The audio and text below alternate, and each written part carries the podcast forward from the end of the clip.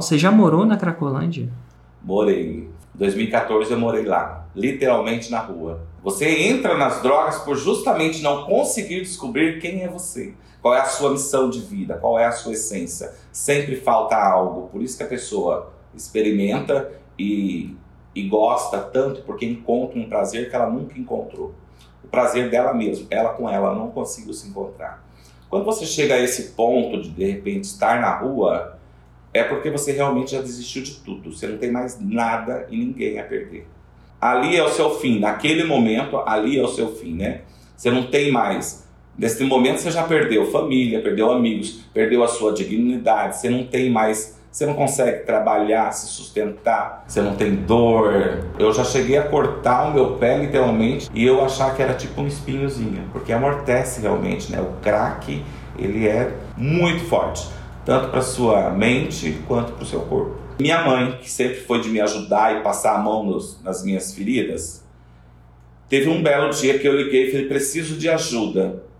Ela falou: o que, que você quer de ajuda? Falei: ah, então, porque eu estou precisando de dinheiro para ir embora. E ela desligou o telefone na minha cara.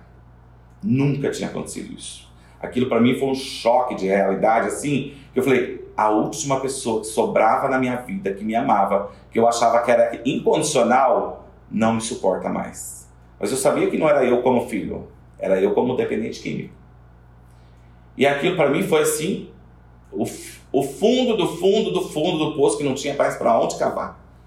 E aí eu liguei e falei assim: estou indo embora, preciso da última internação. E aí quando eu fiz isso, eles falaram: então tudo bem, você vai chegar aqui em casa e já vai direto para a clínica, já está tudo arrumado para você. E eu fui é, para Londrina, no Paraná, e fiquei lá internado. Saí com três meses, recaí, voltei para a clínica novamente. E aí, quando eu saí da clínica, foi em dia 2 de janeiro de 2015. Eu sou cabeleireiro há 26 anos. Durante muito tempo, na minha cidade, eu tive uma clientela muito gigantesca. E eu voltei a trabalhar num salão. Em um mês eu já estava começando a ficar muito bem novamente financeiramente. E aí eu tive, comprei uma moto, já com dinheiro de trabalho. Com três meses eu tive uma recaída que foi até a moto. Então foi tudo, de novo. E aí a confiança da família zerou.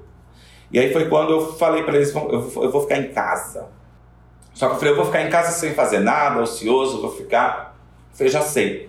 Vou começar a atender uma cliente ou outra. O Érico surge no YouTube. E 6 em 7, 6 em 7, falei, que diacho é esse de 6 em 7? Falei, ah, não quero saber de ganhar 100 mil reais, não. Te bloqueei. E, ah, que inferno, esse cara não para de aparecer para mim, não tão interessado nesse 6 em 7. Mas em algum Nutella você falou claramente que era para quem queria ser infoprodutor, vender curso online. Eu falei, epa, peraí, aquele 6 em 7 me interessa, mas isso me interessa. Porque eu queria entender como que eu ia promover minha imagem para vender curso online. Que eu queria realmente mergulhar nisso. Porque de verdade, eu amo a área da educação. Eu gosto muito de, dar, de ensinar profissionais. Aí eu falei, opa, me interessei nesse cara. Eu sei que eu já tinha procurado no Google, procurado Reclame Aqui, tinha investigado em tudo já nesse momento. e aí eu cheguei na minha família e falei assim, preciso de um cartão de crédito com limite de tanto, vou comprar um curso amanhã. Aí todo mundo olhou para mim e o Leandro, que é meu companheiro, falou assim, você acha que isso é o que você precisa? Eu falei, absolutamente. Ele falou assim, vamos dar um jeito. Eu já fui lá e comprei.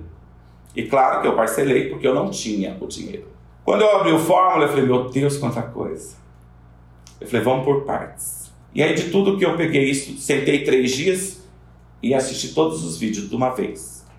Falei, pronto, agora eu vou sentar mais três, quatro e vou assistir um por vez e anotar tudo. E aí nós fizemos em maio, o meu produto é correção de cor master, onde eu ensino cabeleireiros a criarem mechas perfeitas em cabelos do dia a dia e alavancar sua carreira com isso. Eu fiz o lançamento semente, e nós conseguimos fazer nesse semente 21 mil reais. Aí eu falei assim, olha, eu queria só vender um, já tá bom, né? já tá ótimo. Cara, porque é um dinheiro que eu não faço num mês. Não me interessa, eu posso chegar no 6 e 7, mas eu já tava super feliz de conseguir realizar o Fórmula. De ter aluno que pagou pelo meu ensino. Porém, nós fizemos um novo produto de um ticket menor. 347, o Perfect Blonde, que era um curso somente É, é um curso voltado só para loiros, mas que não são para corrigir cabelos. É um curso com muito conteúdo, porém mais básico, que quem fizesse ele iria querer entrar no outro. E aí nós fizemos, organizamos em novembro, lançamos ele. E faturamos 107.657. Aí lá. E esse foi o, o único 6 em 7 que você fez? Não.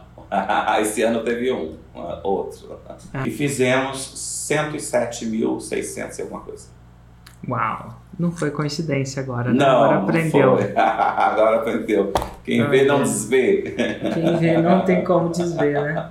E não é, eu não falo de financeiro. É a realização de conquistar o que eu sempre quis, viver da educação. Então isso para mim é o que não tem preço. Que eu não trabalho mais, eu executo o que eu gosto. Para quem já viveu numa Cracolândia, desistido da vida, de repente agora está fazendo dois, seis e sete seguido, né? Então, cara,